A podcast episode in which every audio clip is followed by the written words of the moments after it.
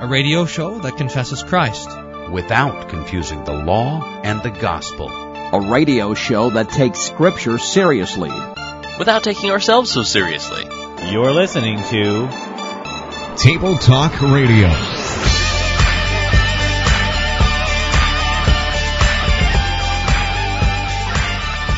Is that Jesus can return at any time. He's not waiting for a Japanese nuclear power plant to melt down. No, he, he, the thing that's holding him back is his patience and love for lost humanity and nothing else. Uh, there, there, there, are no events that need to occur before Jesus comes back. And so seeing all the things that happen around us and saying, hey, hey, that means Jesus is coming. The answer is no, no. That's wrong. That's a wrong way of looking at it. Jesus can come at any moment. Have mercy on me, O God, according to your steadfast love.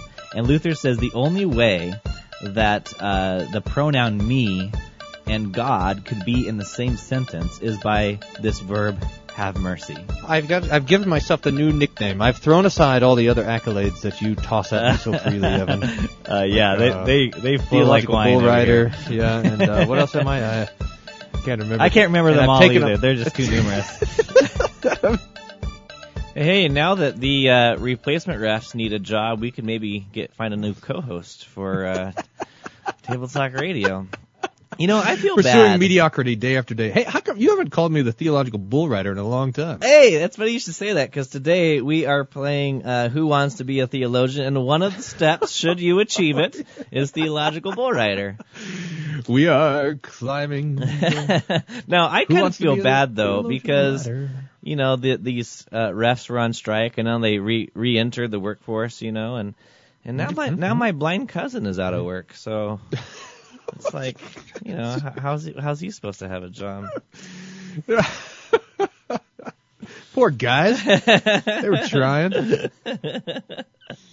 Now we don't have anyone to blame it when the Denver loses on anymore. Oh, oh yes, ass. we do. How about the defense? We could blame them. oh boy. So um, I get to be the theological bull rider if I get the questions right. Yes, and that's not even the final stage. You can you can move beyond the- theological bull riding at last. Wow. Yes.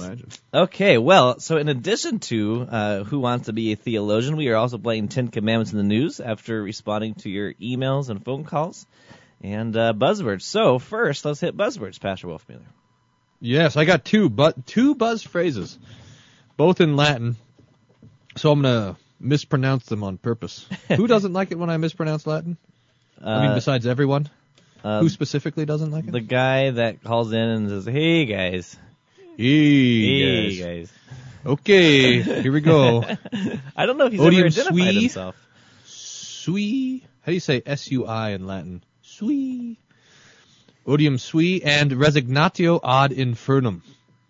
Odium sui and resignatio. These are two old theological buzz phrases where people would talk about uh, how it was uh, when you were confessing your sins.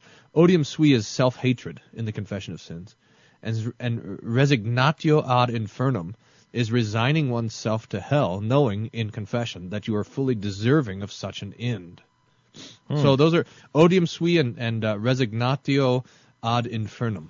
Those are new ones on me, and I don't think I'm going to be able to get those past you and earn the whole full, full 500 points. If you, uh, yeah, that would be pretty impressive. Now, I have to tell you that this, of all places, to find those theological buzzwords, it was in a Faithful and a Fire LCMS Circuit Bible study. Whoa. About called to be God's witnesses. Yeah. Whoa. That's not what you expect to find. No, not at all. All right. Well, I, Bob, I have... who Dr. Bullhagen wrote this guy. Doctor, you know Dr. Bullhagen? You never. Uh, he, he was a professor at the seminary. Now he's a pastor somewhere. He preached the best sermon I'd ever heard in my whole life.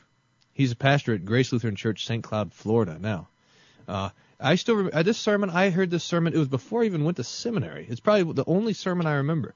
And he was talking about that verse in Exodus that said, uh, "I will have mercy on who I'll have mercy." And, and Dr. Bullhagen stands up in the pulpit and he says, God will have mercy on you and you can't do anything about it. yes.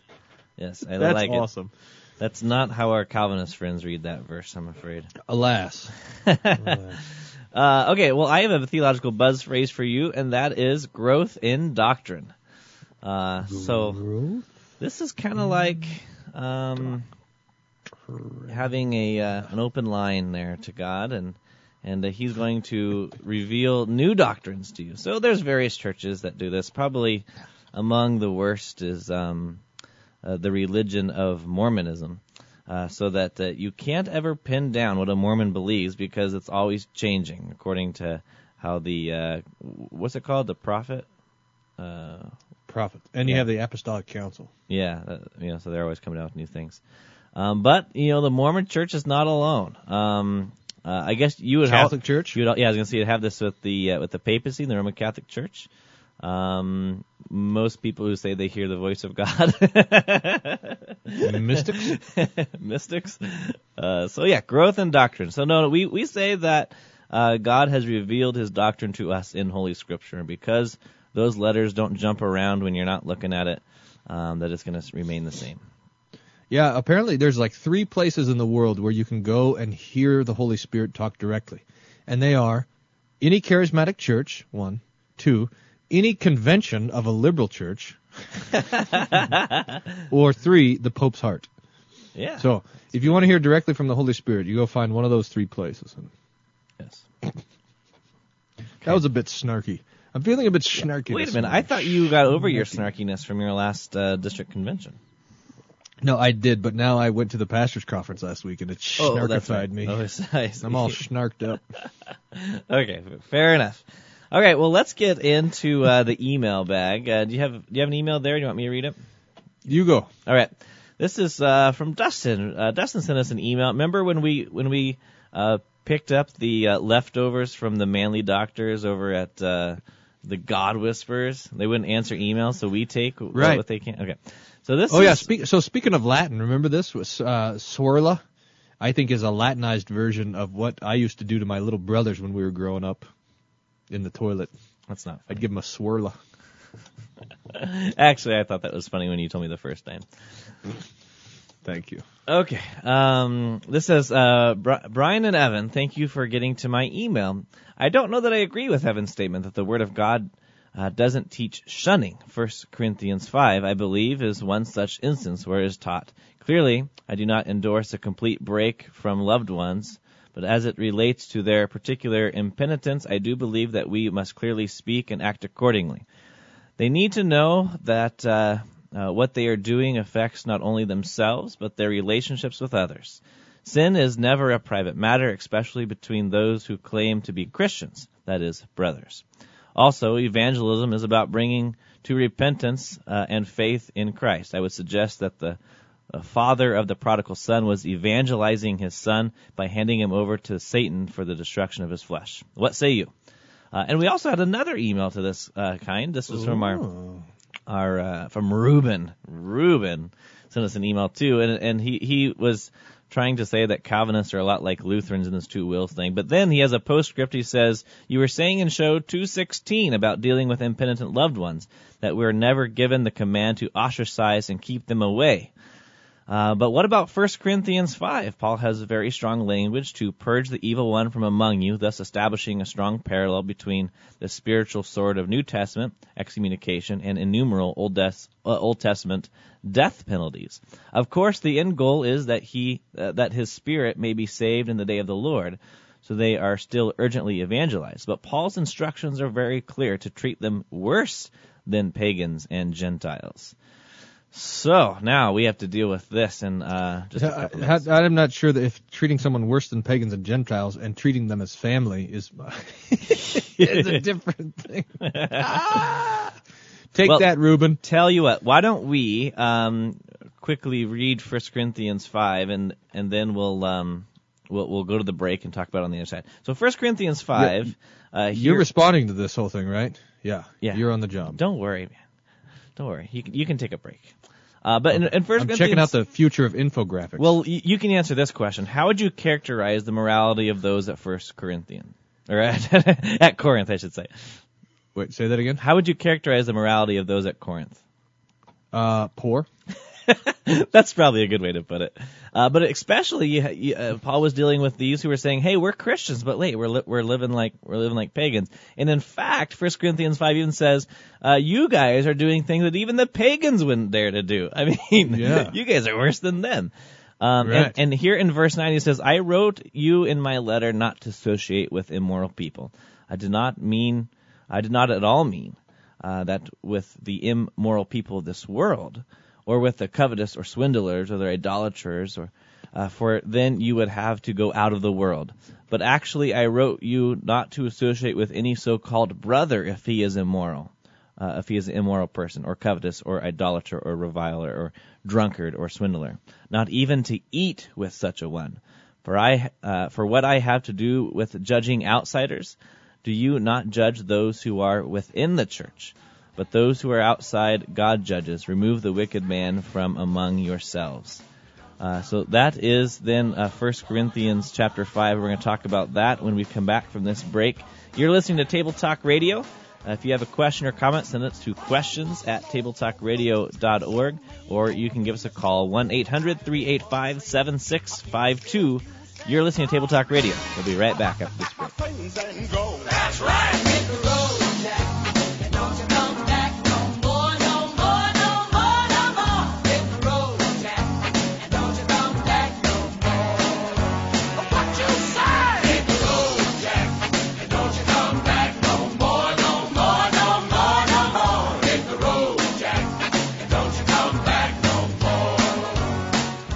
Somewhere, a mystic is crying. You're listening to Table Talk Radio. I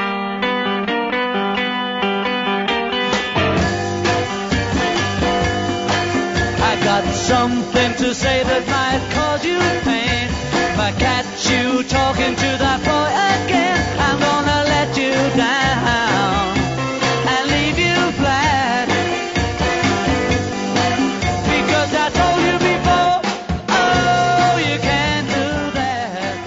Welcome back to Table Talk Radio. Before we get into the game of who wants to be a theologian with Pastor Wolf I do, Miller on do. the hot seat, uh, and he he could achieve uh, the level of theological bull rider or higher. So this is uh, an exciting day for Pastor. I can't believe it. I mean, it's like I'm not an astrophysicist, but I didn't even know there was anything higher than theological. bull Oh, rider. there is. Oh, there I'm is. no astrophysicist. we do have Don't some we have an- listeners though. yeah. astrophysicist listener. Yes.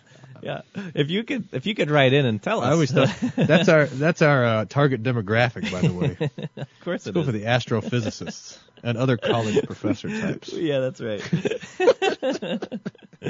okay, well, we we're uh, responding to this. Okay, so I think the the the, the, the issue that we're having, the, the problem that we're having is, on the one hand, uh, you uh, Jesus tells us in Matthew 18. Here, well, I'll just mute Pastor Wolfman's microphone for a while. There, that's much better. Uh, in Matthew 18, Jesus tells us uh, that we should treat those who refuse to repent as the Gentiles, the tax collectors. And I asserted on the on show 216, I guess it was, um, that that mean, means that they are now the object of evangelism. Uh, that yes, they are excluded from the communion, the fellowship of the church.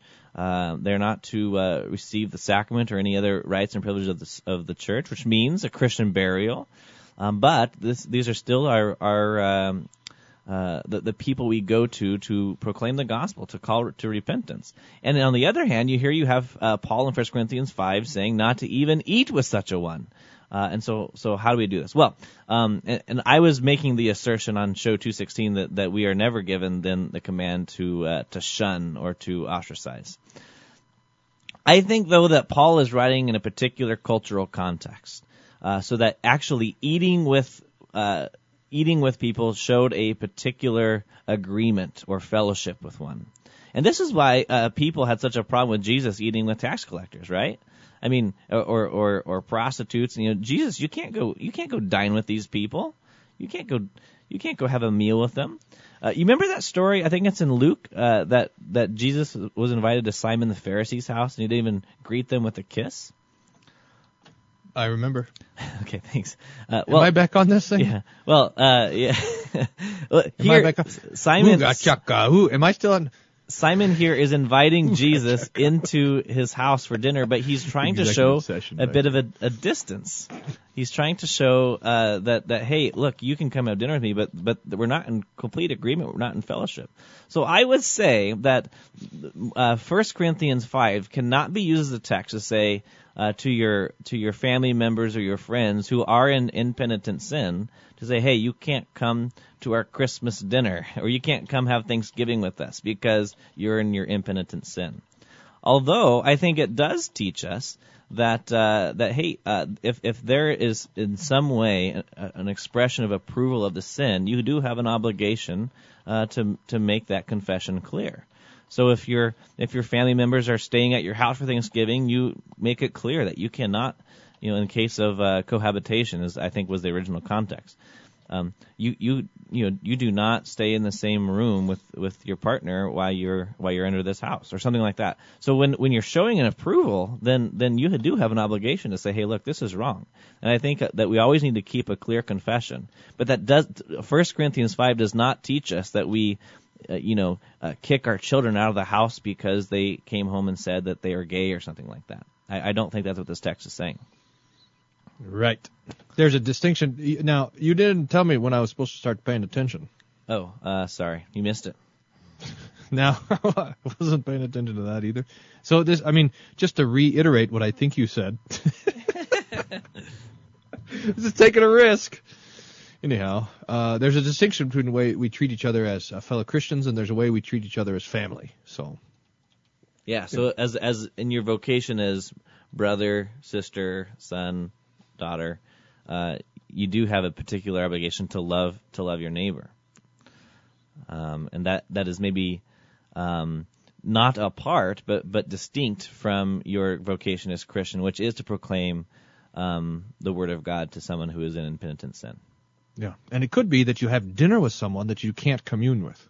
Sure. And that is Yeah. a, in fact, a regular sort of thing. Absolutely. So there's a shunning at the at the altar. It's not shunning though. That's not a Yeah. shunning, but there's a there's a distinction at the altar and then at, at the table. Sure. All right. Who wants to be a theologian? Anyone? Anyone I do. wanna be a I do. Oh, you do. Me. Okay. All Too bad you couldn't find a guest. I know. I tried hard. And, no, I don't want to be in that show. All right.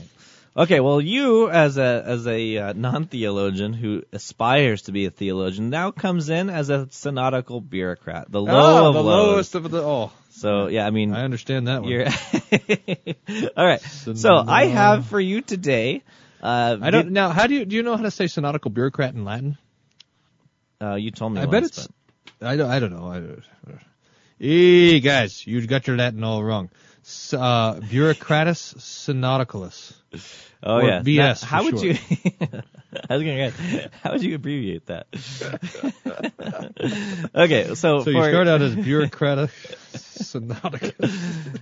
all right, and hope you hope to to get out of such a position, and this is Right. how you do it. You're gonna listen to an audio clip, and this audio clip is gonna be uh, describing some sort of uh, uh, religion or church body's belief, and you have to identify what it is.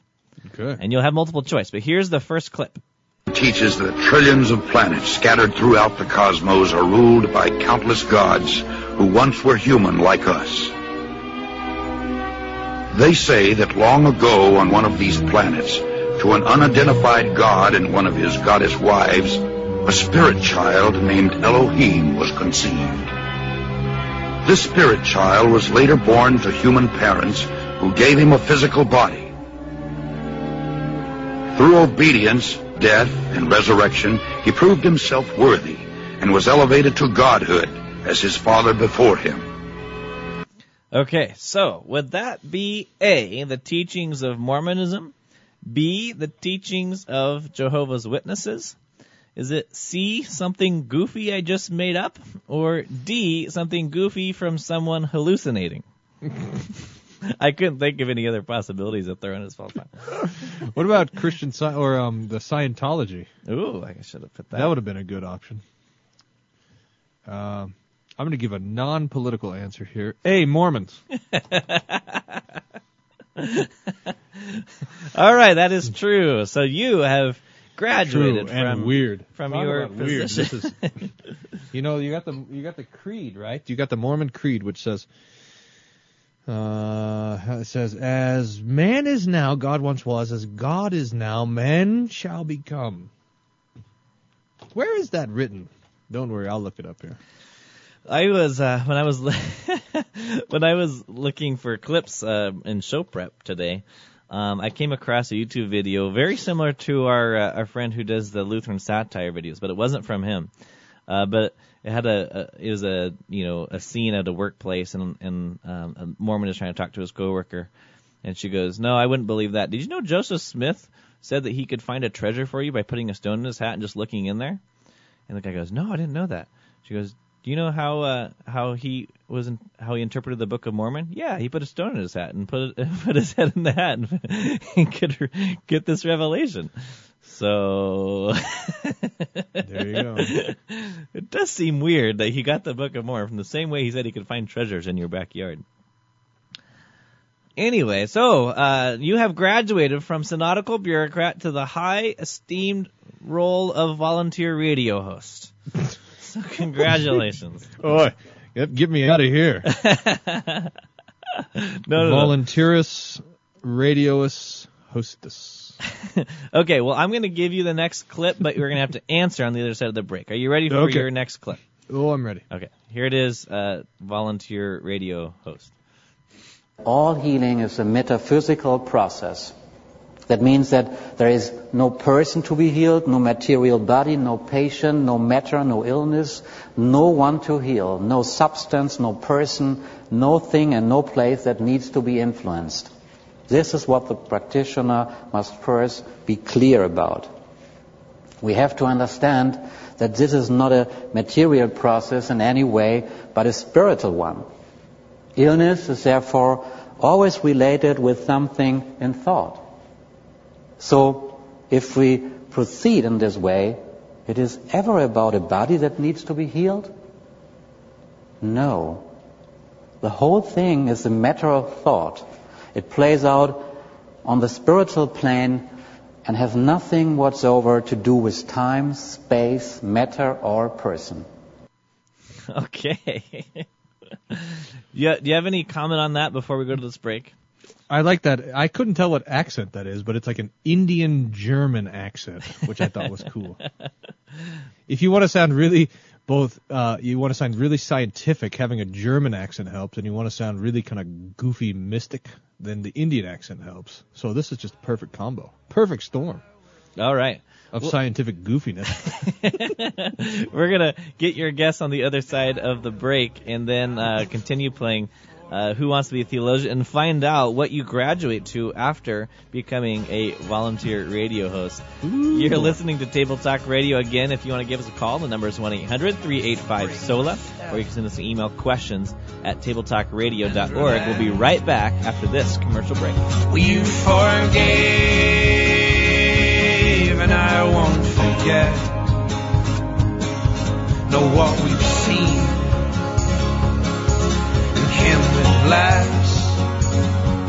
Now, in some way, shake the excess. You're listening to Table Talk Radio. This is most certainly true.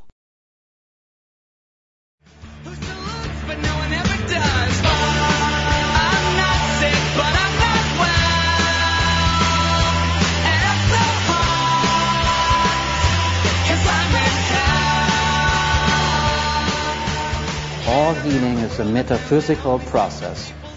That means that there is no person to be healed, no material body, no patient, no matter, no illness, no one to heal, no substance, no person, no thing and no place that needs to be influenced. All right, that's the clip. There before... is only the thinking of the metaphysical reality that extends throughout the cosmic universe. You know the which really sad all thing reduced is, in our is own mind. he was doing this for like five minutes during the break. Yes, but I wasn't even real. There wasn't even any reality of this. Uh, sound is only an influence of the metaphysical. All right, the longer you do this, the longer you're a volunteer radio host. So keep it up if you want. All right, here are your options. Uh, please, the options are an illusion, a metaphorical construct to put my to shrink the thinking of my own mind. Don't, don't give me options.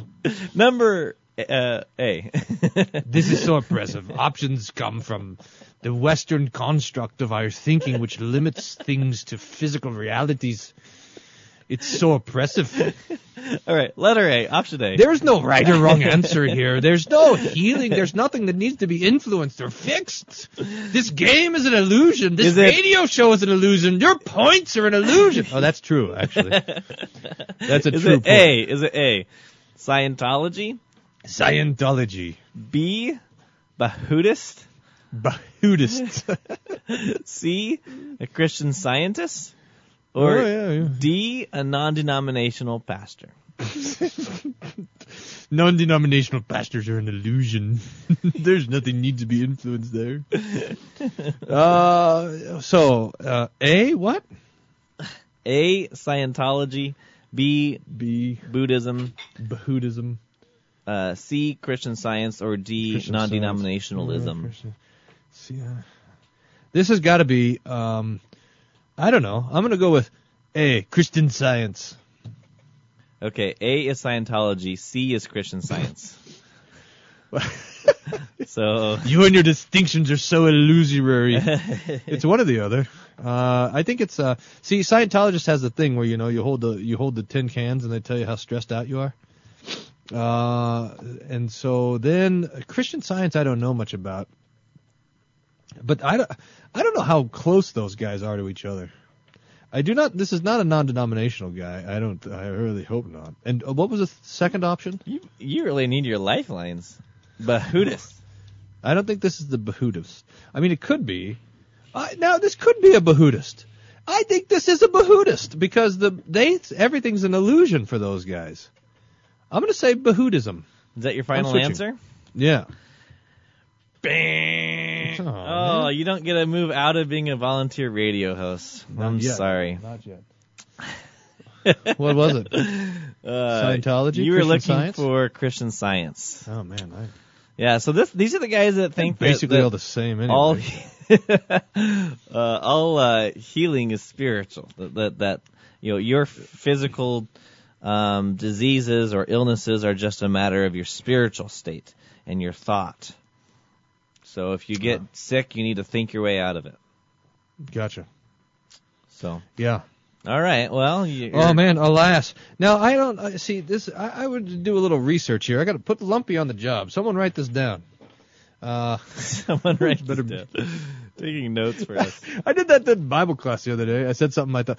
Yeah, someone better write that down. The problem is, then I can't say it next week. Like, oh yeah, you said that last week. I wrote it down. Dang it. Anyhow, someone write write Lumpy a note and try to t- try to get him to figure out what the difference is between Scientology and Christian Science. And then also while he's there, tell him to point out the similarities between that and Buddhism. I think I think my, it was uh, his accent answer. that threw you onto Buddhism.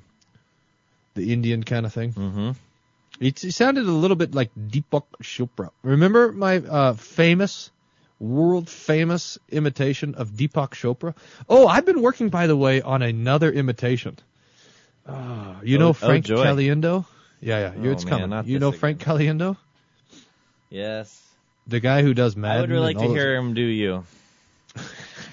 Don't ruin it for me. so here's my imitation of Frank Caliendo, the world's best impersonator, doing an imitation of me, Brian Wolfmueller.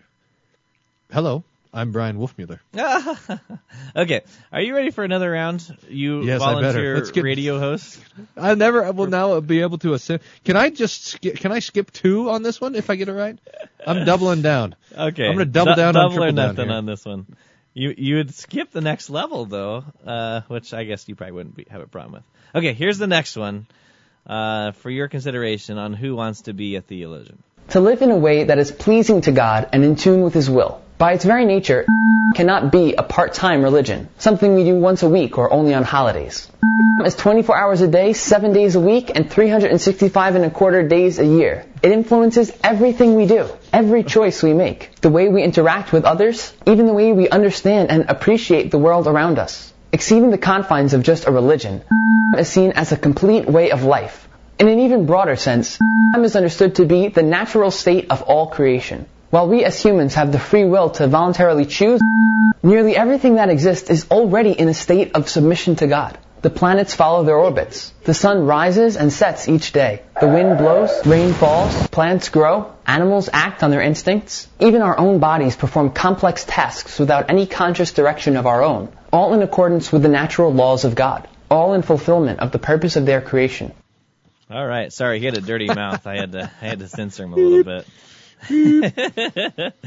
so, any idea on this? Oh, you want the options Oh, probably. yeah. Uh, okay. Man, I got this one nailed down. is- I don't even need options. All right. You don't want options? No, double or nothing, no options. Okay. Fair enough. This idea, this is a fascinating idea to me. But the idea that the universe uh, submits to the will of God and that makes it um, a participant of this religion is one of the fundamental teachings teachings of Islam. Ding ding ding. that is correct. That's right. So the trees are Muslim, the sun is Muslim. Like, man, looking at that moon, you're like, boy, that you know, moon is you so have to be honest though. That was the only thing that tipped the hat. I mean, if that Oh yeah, otherwise it's plain old uh, American evangelicalism. it's not a religion, it's a relationship. Yeah, isn't that interesting? So Mm. you, because you double up, you miss the uh, d- just privilege of being a vicar, and you move Oh, there you go. directly to being a theological bull rider, preparing yourself for the last and final step. baby. Now, I was I'm looking in this. You have probably everyone here has probably read this thing called Toward Understanding Islam. True? Have you read that? This is a little. It's like a 120 page book that you can just print off on the on the um on the internet, and this thing is handy for understanding Islam. It's written by some Muslim fella, and uh, talking about what it means to be Muslim. And I'll just read a little. Uh, I'll just read a little paragraph here. This powerful, all-pervasive law, which governs all that compromises the universe, from the tiniest specks of dust to the magnificent galaxies in the heavens, is the law of God, Creator and Ruler of the universe. As the whole of creation obeys the law of God, the whole, God, the whole universe, therefore, literally follows the religion of Islam. For Islam signifies nothing but obedience and submission to Allah, Lord of the universe. The sun, the moon, the earth, and all the other heavenly bodies are thus Muslim. So the air, water, heat, stones, trees, animals, everything in the universe is Muslim. For it obeys God by submission to his laws. Mm, there you go. There you go. So this is handy. This is a handy little thing, and we need to understand. Uh, we need to understand Islam pretty good. It says, I mean, it'll say it in here, for example. Islam is not a religion; it is an ideology, and that's what that argument was there. Who is that guy, by the way? Oh, I don't he know. sounds way too Western to be Muslim. Get a guy that's well, hey guys, let's make a Muslim uh, let's make a Muslim uh, propaganda video. Find a guy with a California accent. This this is the uh, Muslim version of Jonathan Fisk. Um, in, It a, is? in a series, in a series, what's the deal with Islam? Mohammed Fisk. That's right. Okay, you got one more step here. You are now a theological bull rider, aspiring to the final and and most absolute step you could ever achieve. Uh, and here is your final uh, audio clip. Um, the uh, the church recognizes that there are two aspects here, and it's really a question of which aspect you put more emphasis on. Uh, there are obviously things about man that are good because God made us, and you know. Even if we've been marred by original sin and the state of the world and things like that, nevertheless, there are also elements that are good. Uh, we retain the image of God, for example. That's something that the book of James indicates that even in our fallen condition, we still retain the image of God. It may be marred, it may be disfigured by sin, but it's still there. And so consequently, there is a dignity that uh, that human beings have. Jesus himself refers to it when he talks about how you know God is uh, not a, a sparrow falls from the air without God knowing about it. He even cares for them, and he points out that you, human beings, are worth many sparrows, and so as a result, uh, we do have a dignity that remains with us. There is at the same time this other side that also uh, needs to be emphasized that we are sinful, but we have to keep the two elements in proper balance. Okay, that's the clip, and we are right against a break. So we'll be right back after this commercial break, and then we'll get your response to that final clip to see if you uh, graduate from being a theological bull rider. You're on Table Talk Radio. We'll be right back.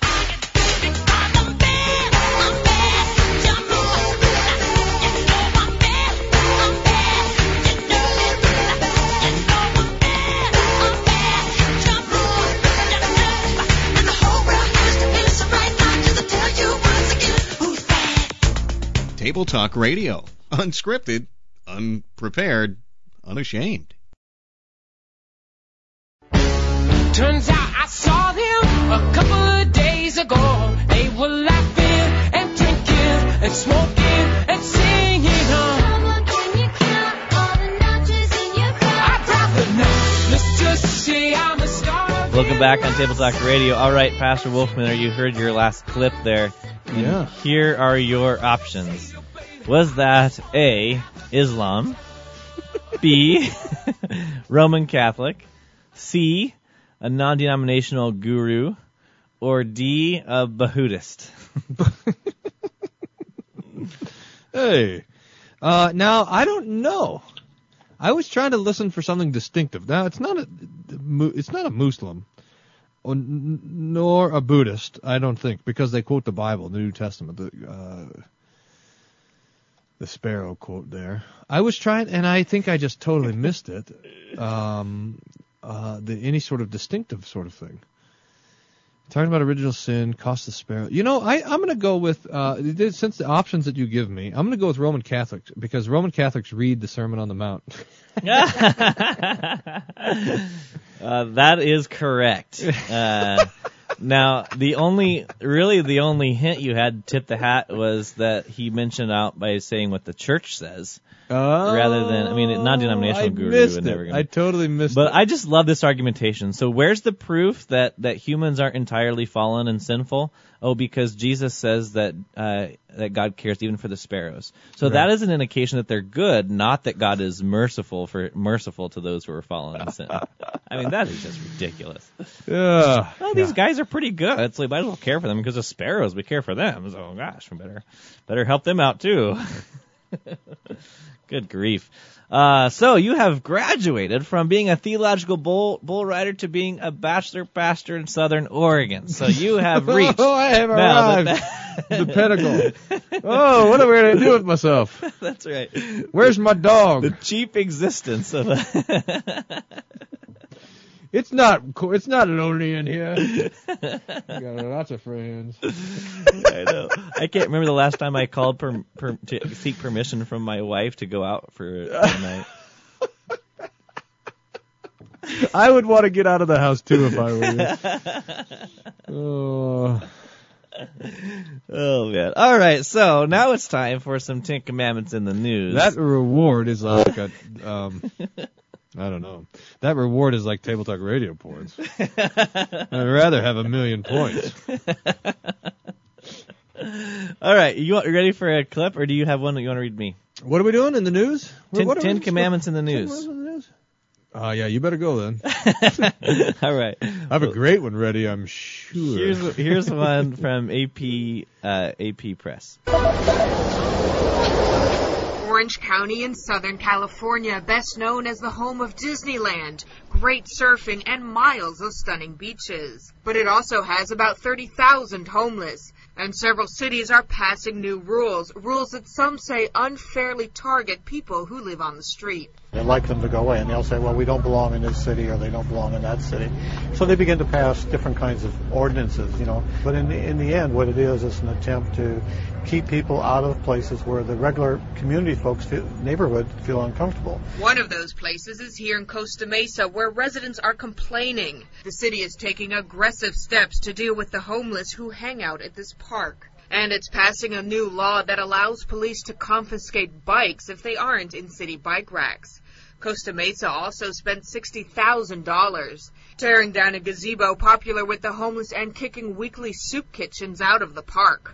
The issue has been an ongoing issue for years. Um, we've had residents who live near the area who have complained about, you know, public intoxication, uh, public urination. We've had people who um, take their children to uh, dance classes and gymnastics classes, complain about people coming in the building, leering at them. One homeless man says the new laws make it impossible for him to get by and says the city has no respect for him. When I was in the military, I was golden. When I'm working, I'm golden. I'm not working, I'm out here. I am a piece of garbage as far as these people are concerned. At this library in nearby Newport Beach, there's an updated policy against lounging or sleeping on the furniture. And it's now illegal to park a bike or shopping cart anywhere but in library bike racks. Staff can also kick out anyone with poor hygiene or a strong aroma. But the library's director says the new policies aren't targeting the homeless. I would say that it's absolutely not targeting any particular group. It, it, it has nothing to do with any group in particular, but as a whole about the policy in general and how every user has the right to a pleasant library experience. But homeless advocates say in the end it boils down to the haves and the have-nots. The question becomes, you know, with property rights, where can people be? And cities think that, believe that they can have some control over that, or they respond, they look at their voters and they respond to their voters. Nicole Grether, The Associated Press. Heaven forbid cities respond to their voters. All right, so uh, what do you what do you think on this one? There you go. This is a tricky one. Um, we have. excuse me. Goodness. Don't mind.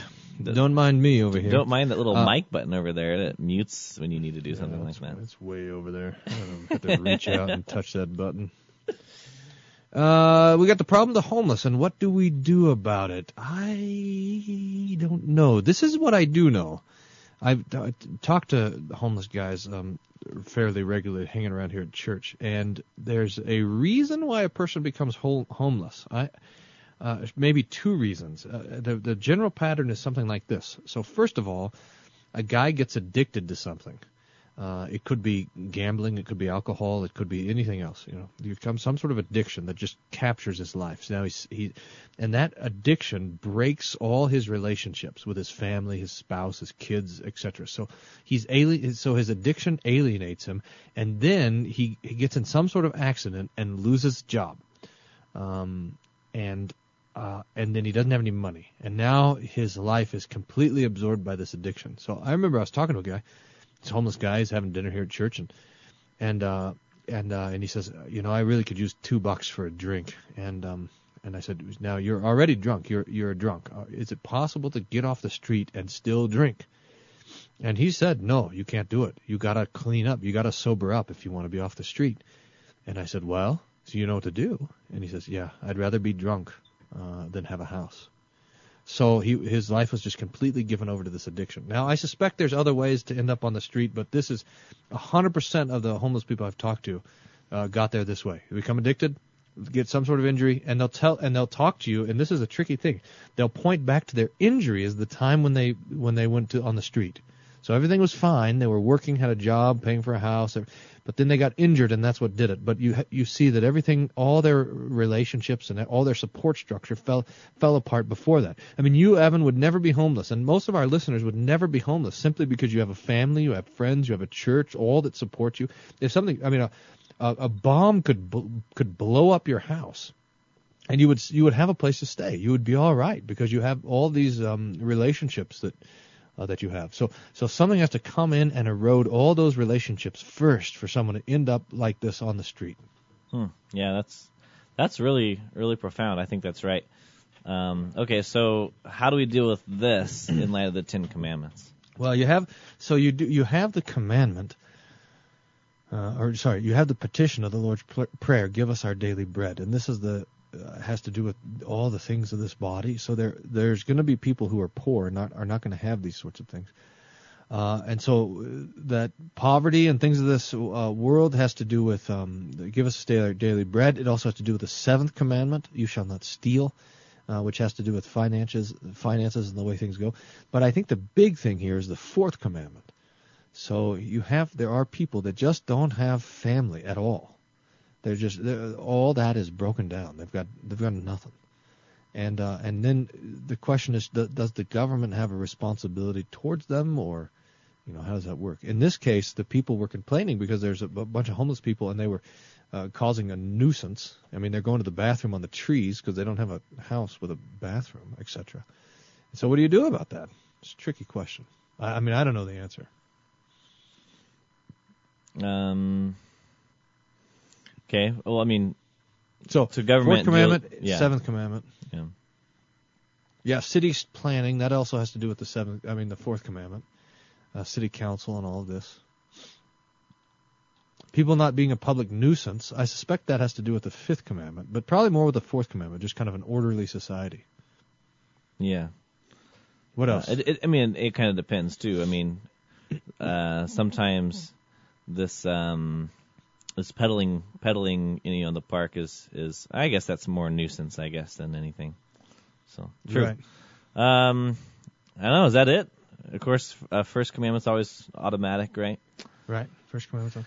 There could be some tenth commandment, uh, ninth and tenth commandment Mm, stuff. We want our good. neighborhood nice without the homeless folks mulling around. That could be it too. And I think this Mm-hmm. Or- happens in every city. There's places where kind of the, it's okay for the homeless people to be, so they'll they'll just get moved from out in the suburbs to the area of the street, et cetera, et cetera. So. Or perhaps the ninth and tenth commandment in that uh, uh, individuals covet the beer that someone else has. Yeah, that could be it, too. okay, well, I think that's it, and that's gonna be all the Whoa. time we have. So, I bet your article was good. We're gonna have to pass it by uh, for today's show. Thanks for listening Alas. to this edition of Table Talk Radio. Where the points are like winning Who Wants to Be a Theologian. I didn't see that one coming. You've been listening to Table Talk Radio. The views expressed on this show are that of the hosts and do not reflect the views or opinions of this station. We would like your feedback on today's show. Call us toll free 1 800 385 SOLA.